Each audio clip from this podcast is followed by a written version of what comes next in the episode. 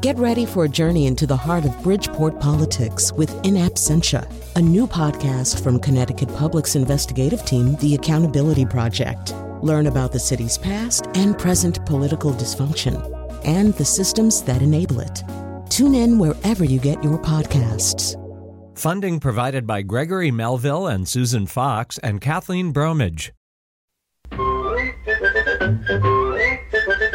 What do you want when you gotta eat something? And it's gotta be sweet, and it's gotta be a lot, and you gotta have it now. What do you want? Nip, smack, and whip, crack, and patty, whack, and ink, and knack, and bilberack, and salerack, and cracker jack, and cracker jack.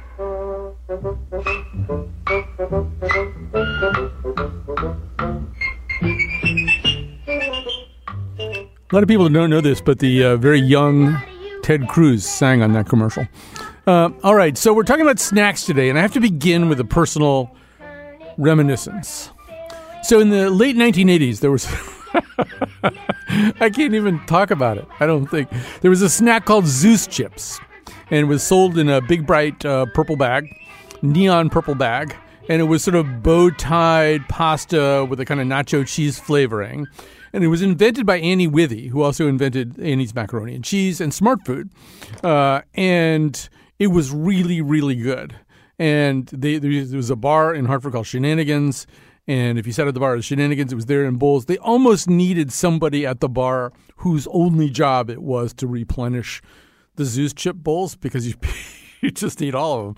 Um, they were just so, so good. And then they disappeared. And so in nineteen ninety-three... I happened to be uh, sitting in Annie Withey's house uh, interviewing her about the whole thing of being Annie Withey and starting all these famous food brands. But really the only thing I wanted to talk about was Zeus Chips, this kind of lost civilization where, like, I think if Zeus Chips had not vanished, I would be twenty pounds heavier than I am right now, and I'm already trying to lose weight. Um, but I think the world would be a better place. People would be, kind of be happier.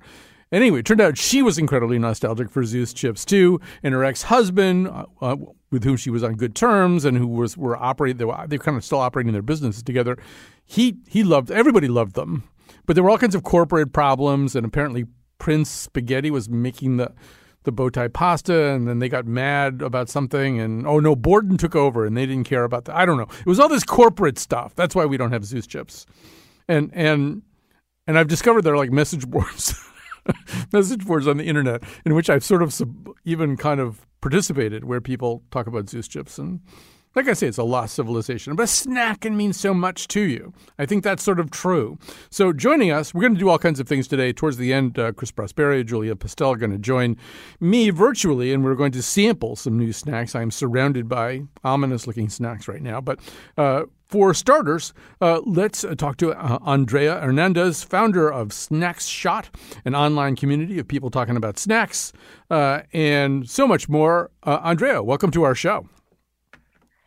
Hi, thank you for having me. I'm so excited to be here. So I, I'd like you to maybe expand a little bit on what I was in my own fumbling way trying to say, which is there is a sense, and I sense this in your work, and I've listened to you talk on uh, your podcast about snack boys and things like that. There's a way in which a snack is more than just a snack, right? A snack is, it, it, for for all of us, it's it, it's satisfying at a kind of gustatory level, but also at some kind of psychological level, and, and all kinds of associations we have. I, I don't, maybe, do you have like sort of a grand unified snack theory?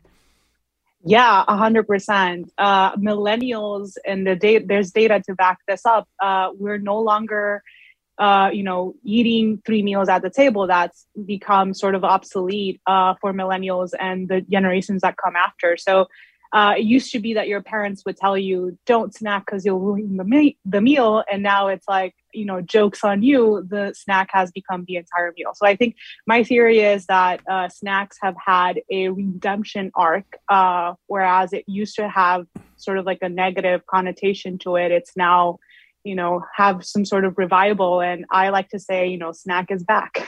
Yeah, although if a snack is going to be, if, if in fact we're going to have generations of people who kind of eat standing up or eat, you know, kind of on the go and and, and therefore rely, then a snack theoretically may have to be a little bit more functional, functional and less pleasurable, right? It's going to need to have, you know, pea powder in it for protein or something, or, or maybe it doesn't. You, you're the expert. I would say so. I, I think it's so funny. We have seen a rise in functional, quote unquote functional, because honestly, snacks in general, food in general, beverages in general, they have the function of feeding you and hydrating you, et cetera. But for the past decade, we've had what I call the better for you chasm, where we're literally putting up like all these expectations on snacks, and we kind of have lost indulgence for indulgence sake.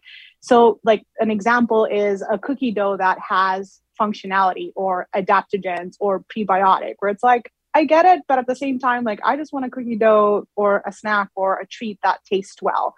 Doesn't necessarily have to be as bad, you know, as uh, brands, big food brands and stuff. But, you know, like how about making an actual functional snack that, you know, cleans up after like I finished the, you know, making a mess in the kitchen. So I think, I think yes, but at the same time, we've kind of gone overboard. Um, I made this latest issue uh, on spiritual snack and the fact that function is going way beyond just like wellness now. And there's literally spirits and beverages that the function listed on the can is spiritual upliftness. So I think I think we're teetering to an extreme there. I could have written a whole essay about Zeus Chips for that particular uh, edition. So um, so yeah, I mean, a couple of things there. First of all, I think you better explain the word adaptogens, because there are a lot of people here who are listening who eat snacks, but they oddly enough don't know what an adaptogen is. Of course. So adaptogen are Uh, herbs, um, plants, roots that help your body adapt to stressors. That's where it comes from, the word. And say, for example, an adaptogen is a specific type of mushroom. So, uh, you know, a lot of claims have been made that adding these to, which I remain very skeptical, you know, that diluting this in a seltzer is going to, you know, make me Uh, you know, have tea with the Dalai Lama in some sort of cloud Zen moment. Uh, so I think I think it's become sort of like a new, it's the new, in my opinion, it's the new organic, right? I think that that there could be some validity around using this as like a supplement, et cetera. But, you know, adding this to cookie dough, I don't know how much Zen you're going to be feeling. I mean, cookie dough itself, it's already a treat. It already makes me feel happy. I don't know why it needs to have anything else. Yeah, on, it. uh, on your Substack, I actually did see um, a canned beverage called Immoral. Uh, you see what they did there. They did a morel mushroom joke, but this is a a sparkling mushroom tea, which just sounds unbelievably gross, among other things. But there is that sense that uh, a lot of things now have mushrooms in implausible ways, or for the extra crunch, quinoa, you know, quinoa crisps, things that somebody maybe my age. I'm like a snack geezer as opposed to a snack boy. Um, I just don't associate those things with snacks.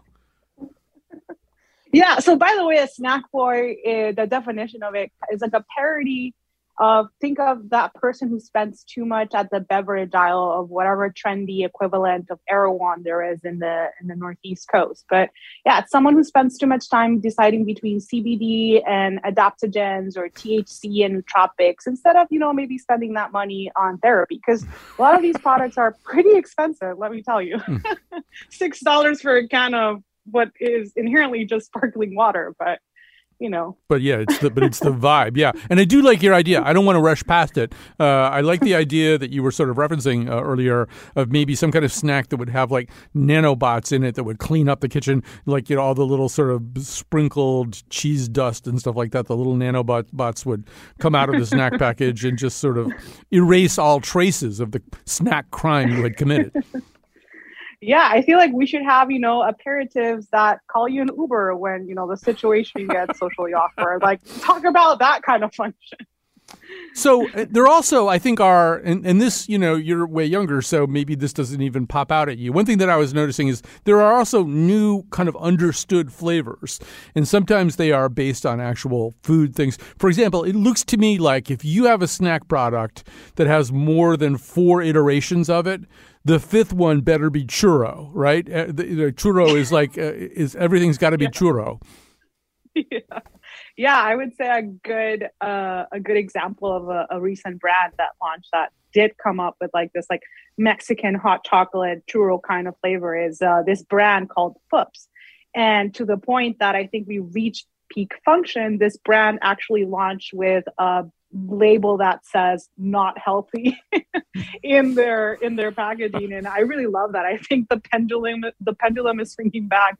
But yeah, to your point, they have like a salt and vinegar. I think they have a cream, like onion cream one. And one of them is uh, cheddar. And then the other one is the Mexican chocolate churro one. So does, you're one hundred percent right on that. Does that feel like cultural appropriation? I mean, like suddenly every, any schmuck can put out something called churro?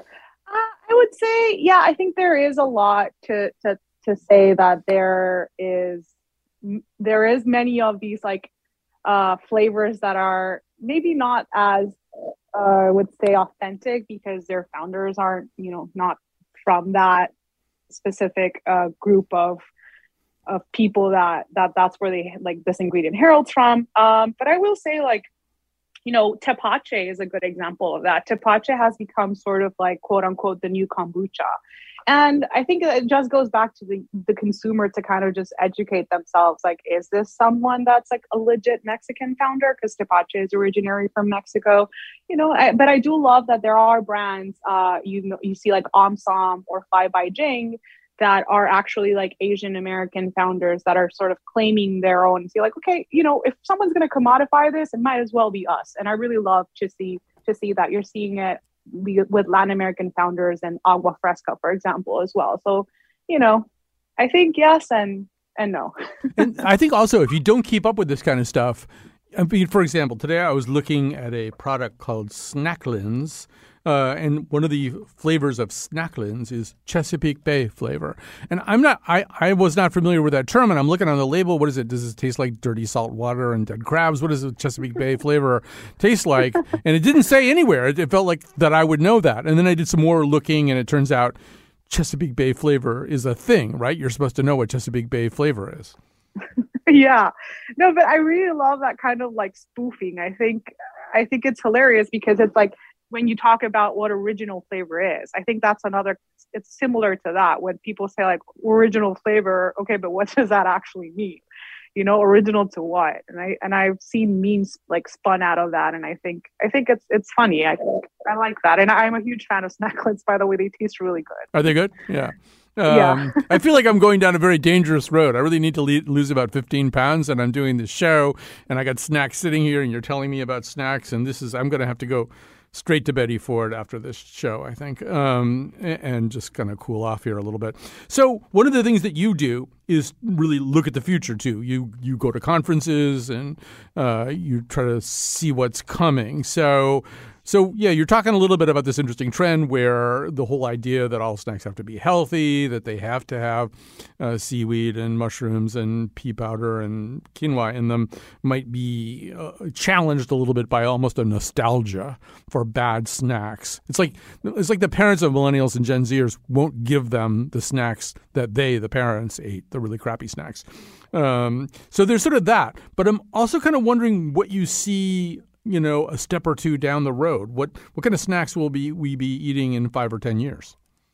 Yeah, I think one, first of all, I think you're one hundred percent right on this. I think we are, as I'm I'm a child of the nineties, I think millennial parents are kind of overcorrecting from what they, you know, I guess the trauma of, of growing up on Lunchables and Gushers. And what you're seeing right now is like to an extreme, I think. And this is why I believe the, the pendulum is about to swing back. And I'm starting to see a lot more of the resurgence of, you know, we just want a, a better alternative. Uh, but, you know, peeking into the future, honestly, like one of the biggest things that I see is uh, how wearables are going to also affect how F and B trends are created. So I'll give you an example. There's this beverage called Good Idea that it's this ingredient that was created in a lab that apparently like helps curb the sugar spikes after you have a meal. So that's like actual function that you can you can see through a wearable, like the glucose monitor wearables that have become very popular, like Whoops or Levels.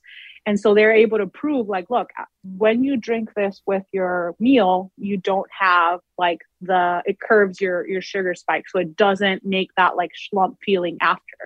And you're also starting to see uh, that like, you know, as millennials age, uh, you know, geriatric millennials, et cetera, you're, you've seen like how the, how this like uh, snacks are becoming sort of our aid or like going back to basics, like food as pharmacy concept. And I joke that prebiotic seltzers uh, like Olipop and Poppy, and they have boomed because millennials just wanted something cooler than Metamucil, right?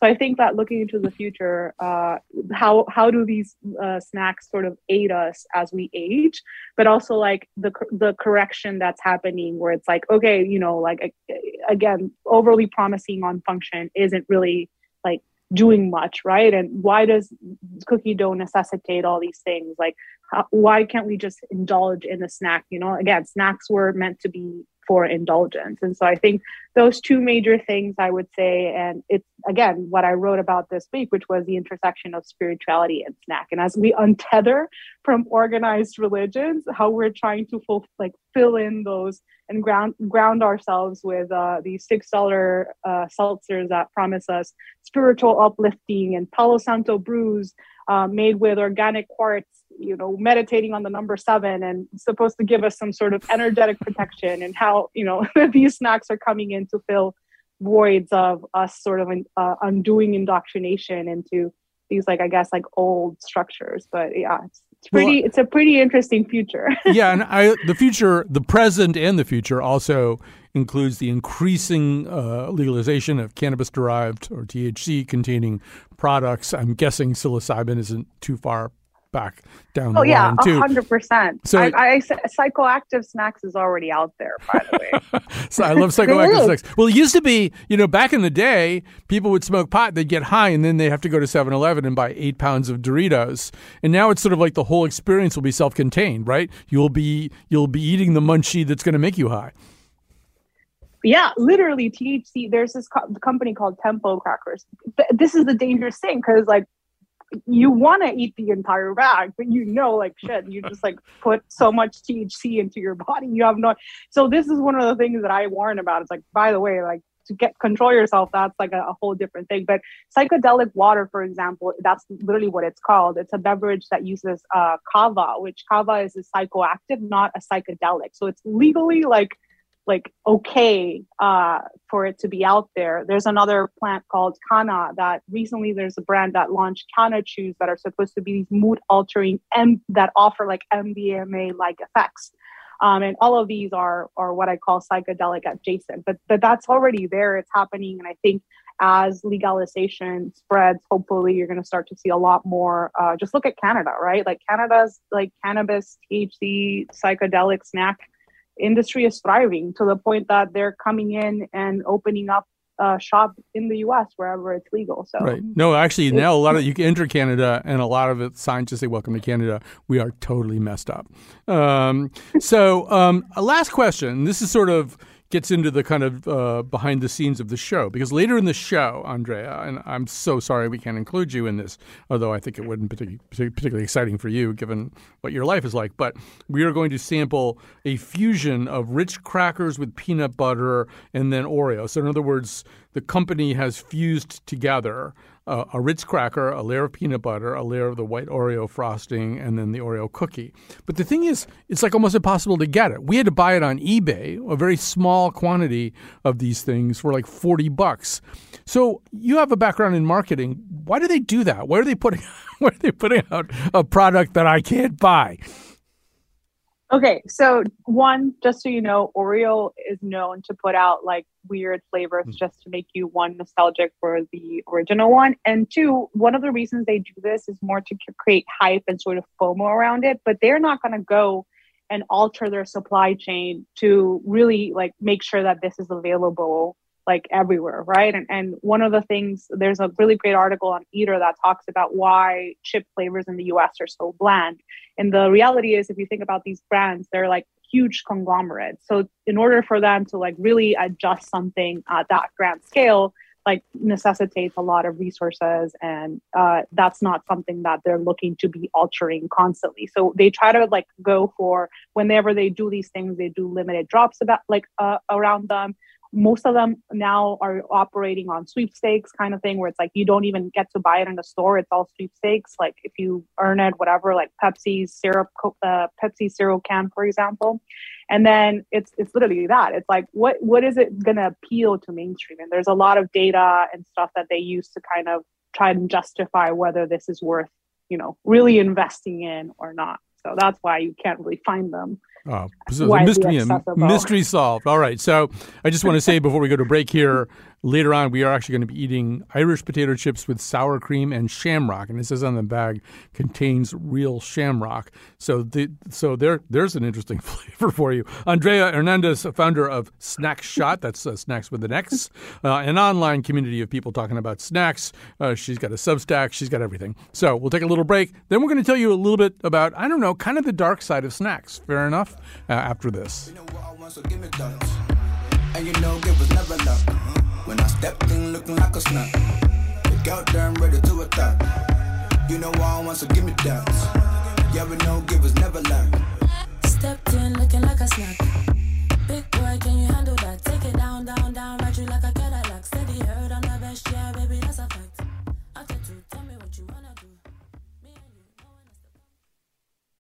Support for this podcast comes from Hartford Healthcare. Elevating Health is funded by Hartford Healthcare. Loneliness can be a significant health risk to people of all ages. Doctor Laura Saunders, a psychologist from Hartford Healthcare's Institute of Living, talks about social isolation and why we need to connect in person. Loneliness actually is a pretty significant health risk for people that struggle with social isolation. It affects their blood pressure, it affects their immune system, it affects your willingness to get up and get out, and can cause some not just emotional issues, but health problems as well. You're not alone. Doctor Saunders explains how important it is for us to look to others and get out of our comfort zone. I like to talk about social isolation as not just that individual's problem, but it's a community problem or it's a family problem. We need to connect with others. We can take space at times as well, but we need to step out of our comfort zone and do things to connect with other people. It's life-saving. For more information, go to ctpublic.org slash elevating health. So starting around nineteen sixty, I think, the the great actor Bert Lahr, who was before this known as the Cowardly Lion and the Wizard of Oz and lots of other things, he started doing these commercials for Lay's potato chips. And, and they went on and on for years and years and years, and he was always in different costumes. Although very tellingly, one of the commercials featured the regular Bert Lahr and then also Bert Lahr, but dressed up as the devil. And the devil was getting Bert Lahr to eat Lay's potato chips. But the tagline for all of these commercials was the same. It was, bet you can't eat just one, which in retrospect and in light of the conversation we're about to have feels both like a marketing slogan and a confession, because it turns out that these companies were engineering food exactly for that purpose, so that you would not be able to eat just one. That's exactly what they wanted to have be the case, and they may have taken certain chemical shortcuts to get there. Here to explain all of that is Mark Schatzker, writer-in-residence at the Modern Diet and Physiology Research Center affiliated with Yale University, the author of The End of Craving, The Dorito Effect, and Steak, and he's with us right now. Hi, Mark. Hello. So, yeah, let's talk a little bit about this, and let's fast forward a little bit away from Bert Lahr and towards the invention of the Dorito, because I think that this is a pretty good example. And and so tell the story of this. There's a guy named Arch West who's not a food scientist. He's more like a madman account executive kind of. He's like the guy who would go hire Don Draper, right? And and he decides they need a new snack. Yeah, exactly. He he was working on Madison Avenue. I think he worked in, you know, Jell-O pudding, Campbell's soups, and he gets hired to be the V P of sales and marketing for the Frito company, which then merged with Frito-Lay to become the company we all know. And he took a trip to Southern California with his family in the early nineteen sixties. And he was passing what his daughter described to me as a little Mexican shack by the side of the road. And he just had to stop. And there he tried for the first time a tortilla chip. And he is seized with a vision that this is going to be the next big thing for Frito-Lay. So he brings it back. He presents it to the company bigwigs and they shut him down. They say, well, why would we need this? We have Fritos, which are kind of like tortilla chips. But Arch West is so convinced that he actually funnels discretionary funds to an offsite facility and develops his baby, this, this brainchild of his. He, he pitches it again. And And this time he's got a name for it, which sort of means little pieces of gold in a pigeon sort of non-Spanish. They're called Doritos. And I know what you're thinking. This is the moment the world changed. And this is the moment not quite didn't change, because the first ever Doritos were just like those tortilla chips on the side of the road, just salted tortilla chips, the kind that we dip in, you know, in dip, something that needs something to be put on it to be tasty. And they bombed. The complaint was the snack sounds Mexican, it doesn't taste Mexican. So Arch West has to face his, his corporate peers. This snack that he wasn't supposed to develop is now not doing well. They say, what are you going to do about Doritos? And he says, let's make them taste like taco.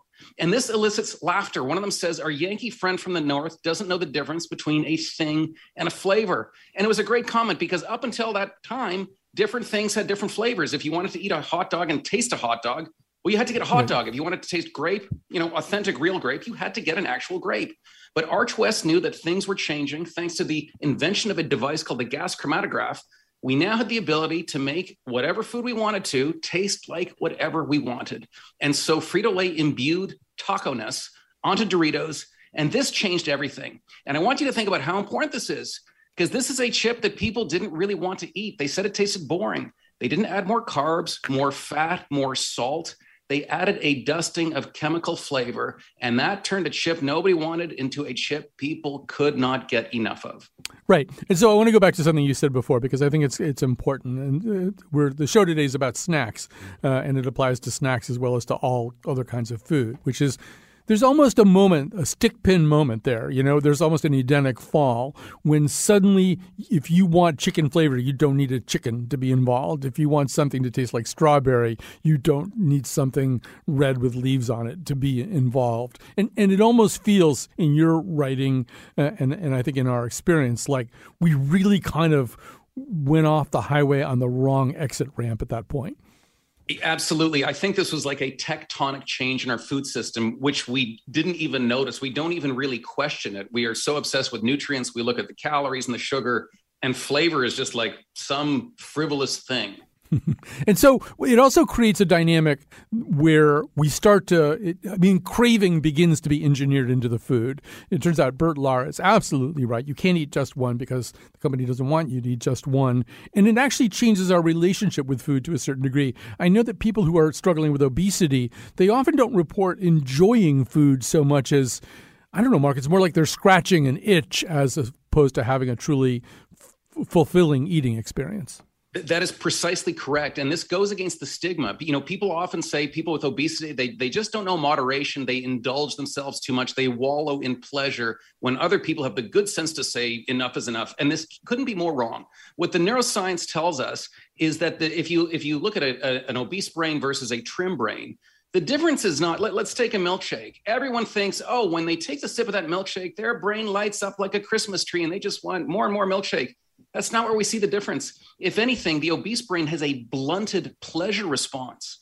Where we see the difference is when they see the image of the milkshake. The, the person with obesity is overcome by desire. They have a spike in dopamine wanting. They really, really, really want that milkshake, much, much more than, than the trim brain, so to speak. So what we see with obesity is it's, it's characterized by craving, by a desire for food that is never truly met. I mean, it, it's a miserable condition that way. It, it's not about enjoying too much. It's about craving too much.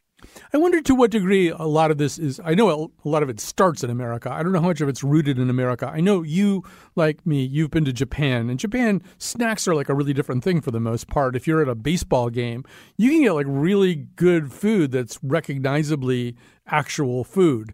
You know, you can get yaki things and you can get noodles anywhere in Japan. You can get noodles if you're on an ambulance ride. They'll give you noodles. But, uh, you know, there's a... I had a rice ball on yeah. a train. I, I had raw fish on a train. I mean, who would who would eat in a train in North America, period? But raw fish is like suicide. And it was absolutely delicious. So there's this sense that maybe there are cultures still, including very well industrialized and modernist cultures, where that idea, we're just going to give you chemicals to make you think you like like this thing isn't maybe so much as in force as it is here? I, I would say we have a different view on, on food. If you look at Japan and Italy, they're very interesting cultures in that they place a very high regard on the origin of food. The Japanese have brands, that way they have Kobe beef and Matsuzaka beef. The Italians have D O P, you know, that the the origin is protected. You can only call San Marzano tomatoes if they come from San Marzano and it's a particular variety. Um, we seem to be of the mind that so long as it tastes good, you know, what's the difference? And I don't think we're we're not nearly as finicky, and we don't take nearly uh, the same kind of pride in the origin of food.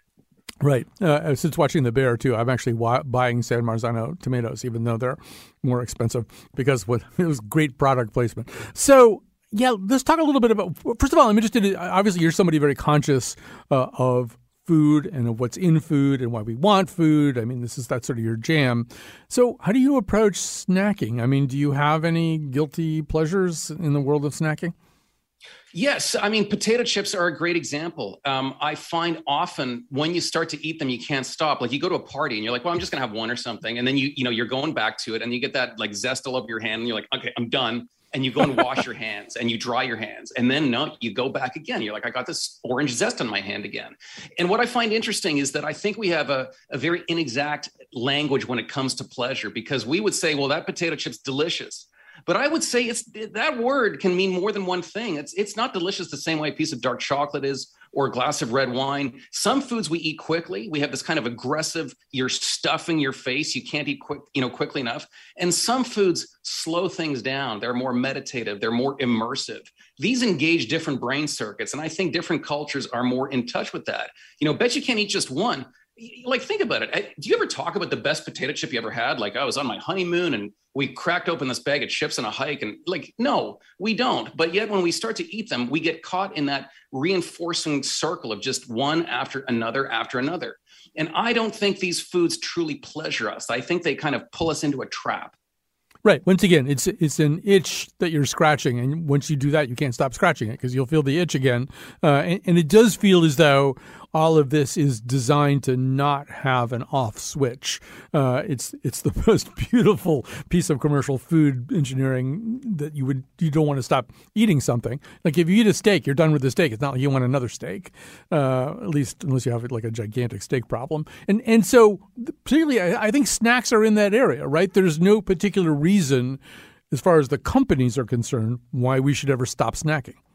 Yeah, and I think that the snacks we're talking about are, I mean, these are totally confected food items. They sort of vaguely resemble stuff in nature. Like, like the interesting thing about soft drinks is that they taste like things in, in, in the forest or in the jungle. They have fruit flavors, but they have none of the stuff that actually makes them good. If you look at potato chips, for example, they taste like things that they are not. I think there's better things you can snack on, snack on, like peanuts and so forth, but that's not really how the culture's geared. We're always reaching for those things that that that kind of get us into that trap again. Yeah, there's a distinction that you make of wanting versus liking. Uh, do I have that right in The End of Craving? Yes. Talk about that. And it's not my distinction. This is a neuroscientist named Kent Berridge who discovered these two distinct and very interesting neural networks, both kind of under the umbrella of pleasure. But one of them, this is the dopamine network, is all about motivation. It's about wanting. It's and it's important. I mean, in nature, you need to go and get the things you need.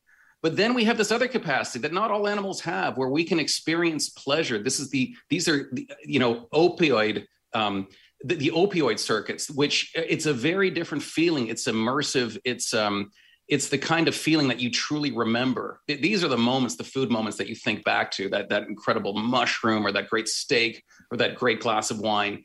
Uh, very different food experiences.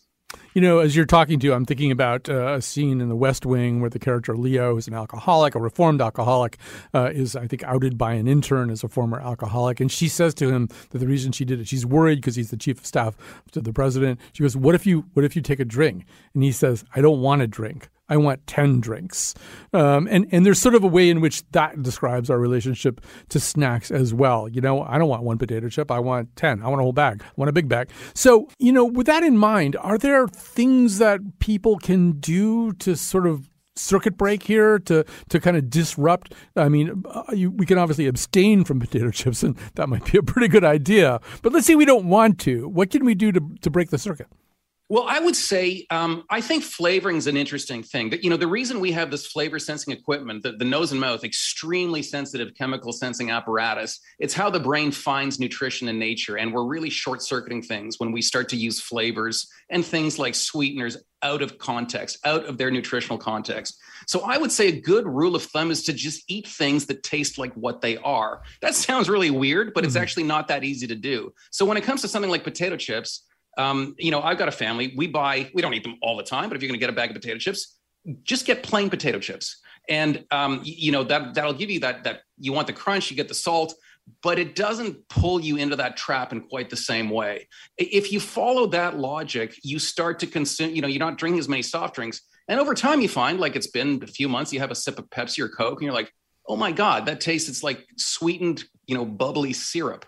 So over time, I think you can train your palate away from this stuff, but it's very challenging because as our body gets, gets used to these things and gets used to a certain caloric intake, it gets really hard to start to change that. So the most important thing we can do, I think, is as a culture is get away from this stuff and not subject our children to it, raise them in an environment where they, it's not so much they develop healthy eating habits so much as they want to eat the right food.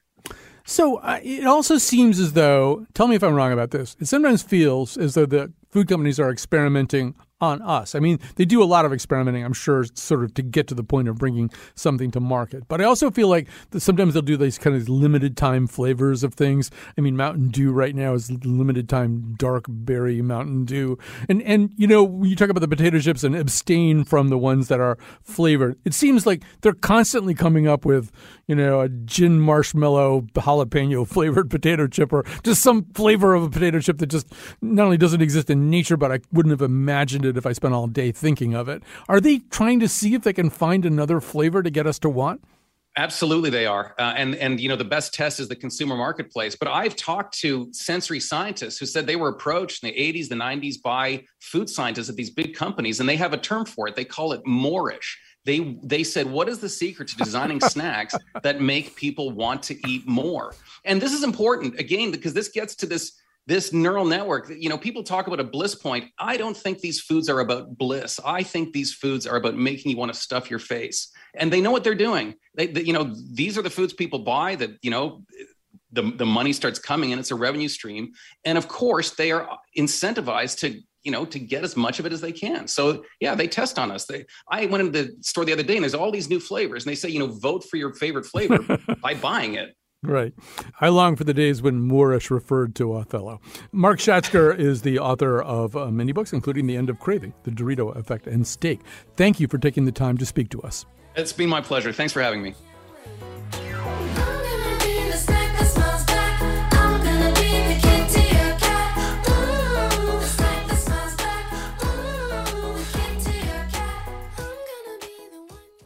And we're back. Uh, time to say some thank yous. Got a lot of people in the studio today. This is very unusual. Kat Pastor, as usual, is our technical producer. I should say the air conditioning doesn't really work in this building right now. I think that's a fair statement, right? Yeah.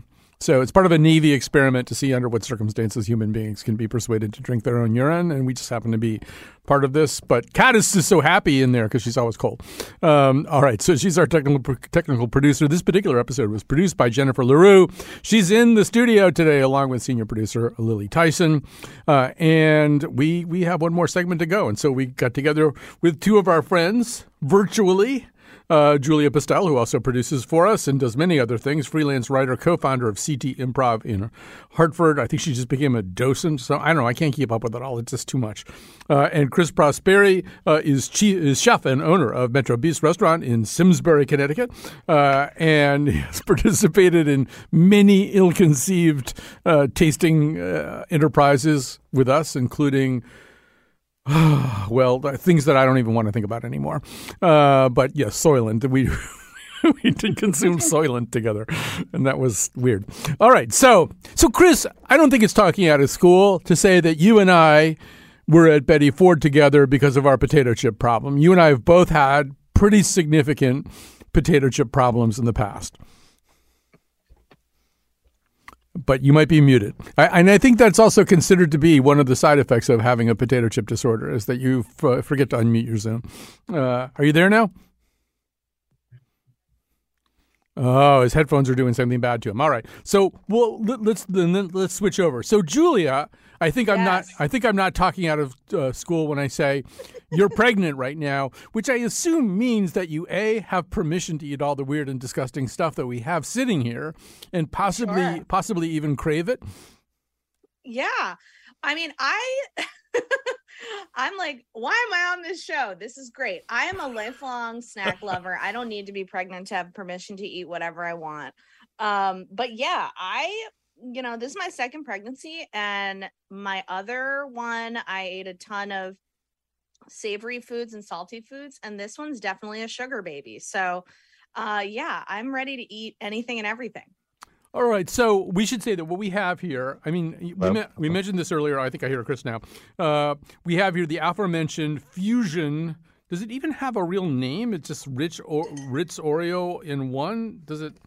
Doesn't really seem to have a sort of chimera name that sort of indicates what it is. Uh, we have that, uh, which cost us forty dollars on eBay for just a very few of them. Uh, we do have the uh, potato chips with shamrock infusion in them, or sh- shamrock extract. See, Chris, I feel like that one. Now it's you're here. I can, I can hear you. Yes. I mean, you did have kind of a potato chip problem, and I have like a lifelong potato chip. I mean, remember, yeah. I remember when you had to stop eating potato chips. Mm-hmm. That's what I'm really yeah. saying. Yeah, yeah. I, and I was telling uh, Jennifer, I keep mine in the freezer, and that is it. It, it really helps you eat even more, which is the worst thing you can do. Yes, absolutely. All right, I feel like we should we we have to explore strange new worlds, and so I think we have to do. I'm gonna. I have not eaten one of these Ritz cracker Oreo fusion things that were so expensive. So I'm gonna. Yeah, mine was delivered by Jennifer in a Ziploc bag in the most sketchy possible way. So right. I'm very excited. Yeah. All right. Yeah, so mine's I, kind of broken up a little. Yeah. There. I'm well, like, the, this is kind of. I don't know. Well, the Ritz cracker integrity is not good, right? There's like they were really, really not made to do this job. They're being sent into space, despite the fact that they were working in the Steno pool a day or a day ago. You know, they don't really know how to do this. So all right, I'm going to bite into one. I'm sorry. Right, here we go. People who have misophonia, where you can't send a listen to people do this. I'm really sorry.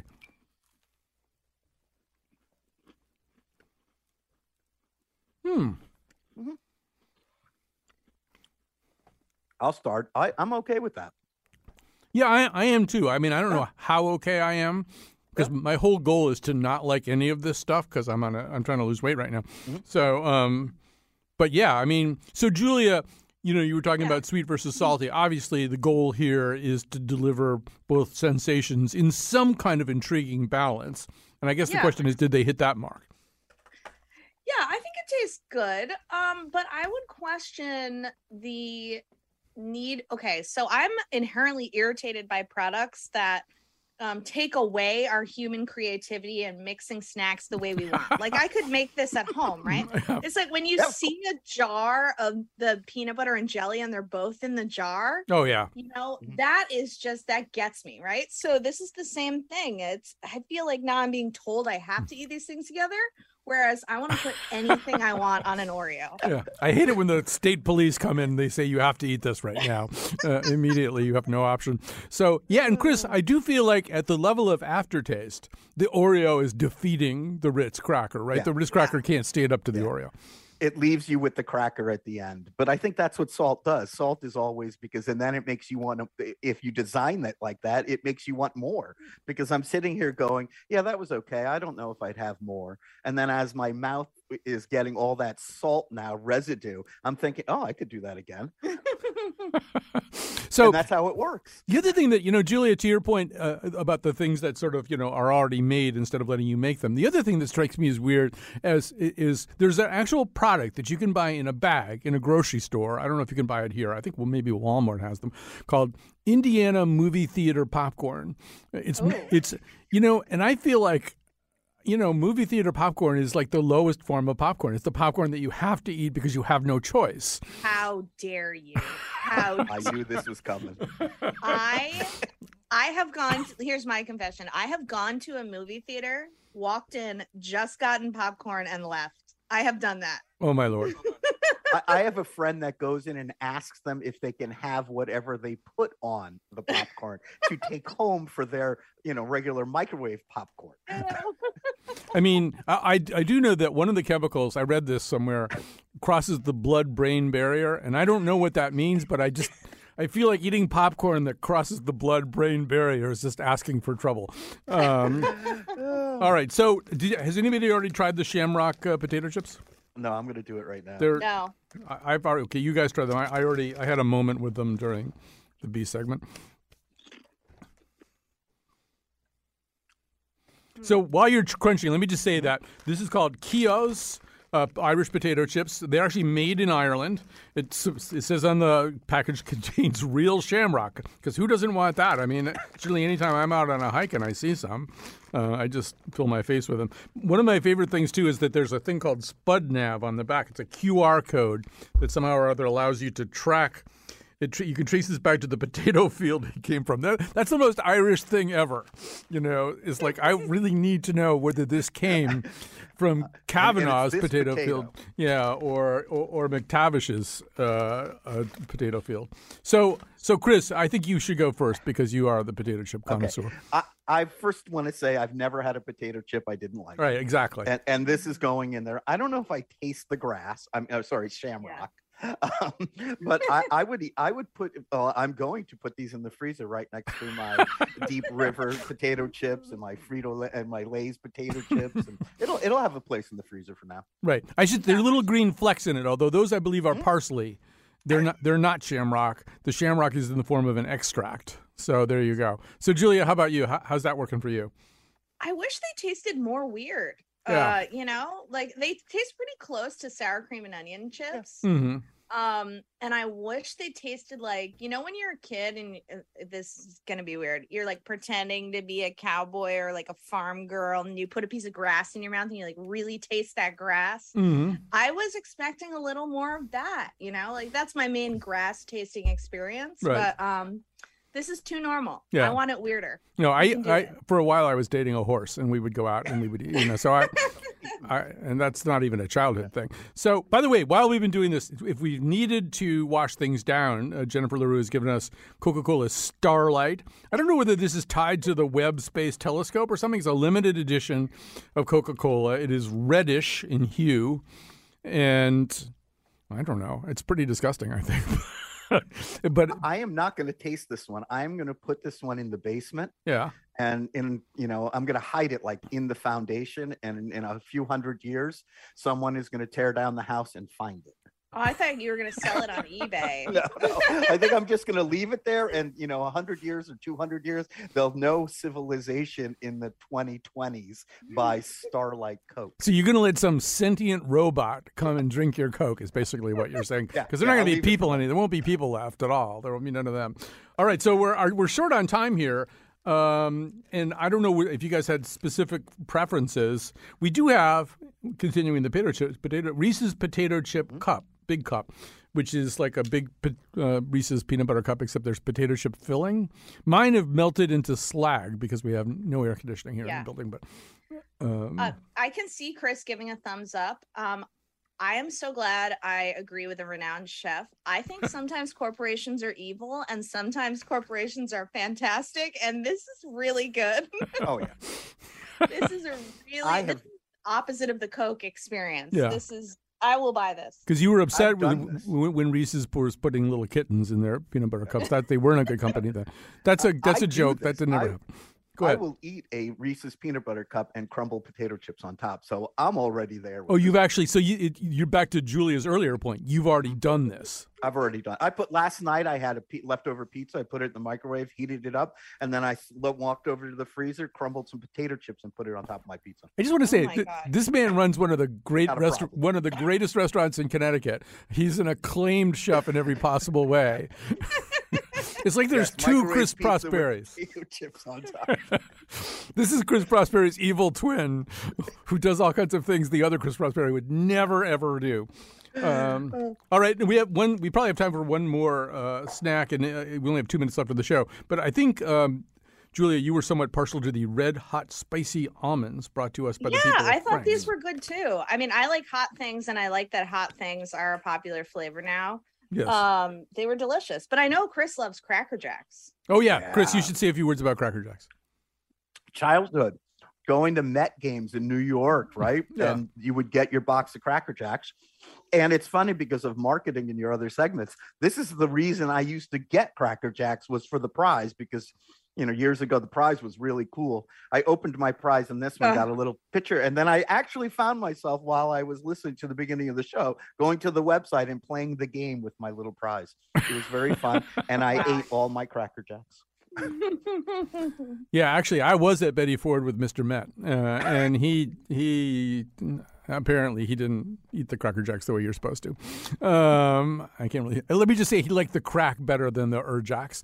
Uh, I guess that's a better way to put it. So, um, so I don't know, Julia. Say one or two words about uh, the Red Hot Spicy Almonds, unless you've said everything you have to say, and then we all have to say goodbye. Yeah, absolutely. I think I like a snack that almost hurts you. I like a snack that makes you cry. I want to be brought to the brink of human emotion by my snack in yeah. one way or another, and pain.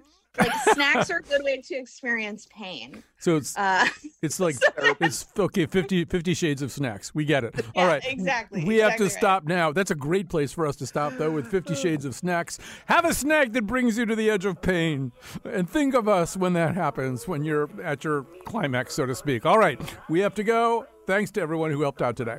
Now, boys and girls, you are Frito Banditos too. You sing the Frito Banditos song, and you love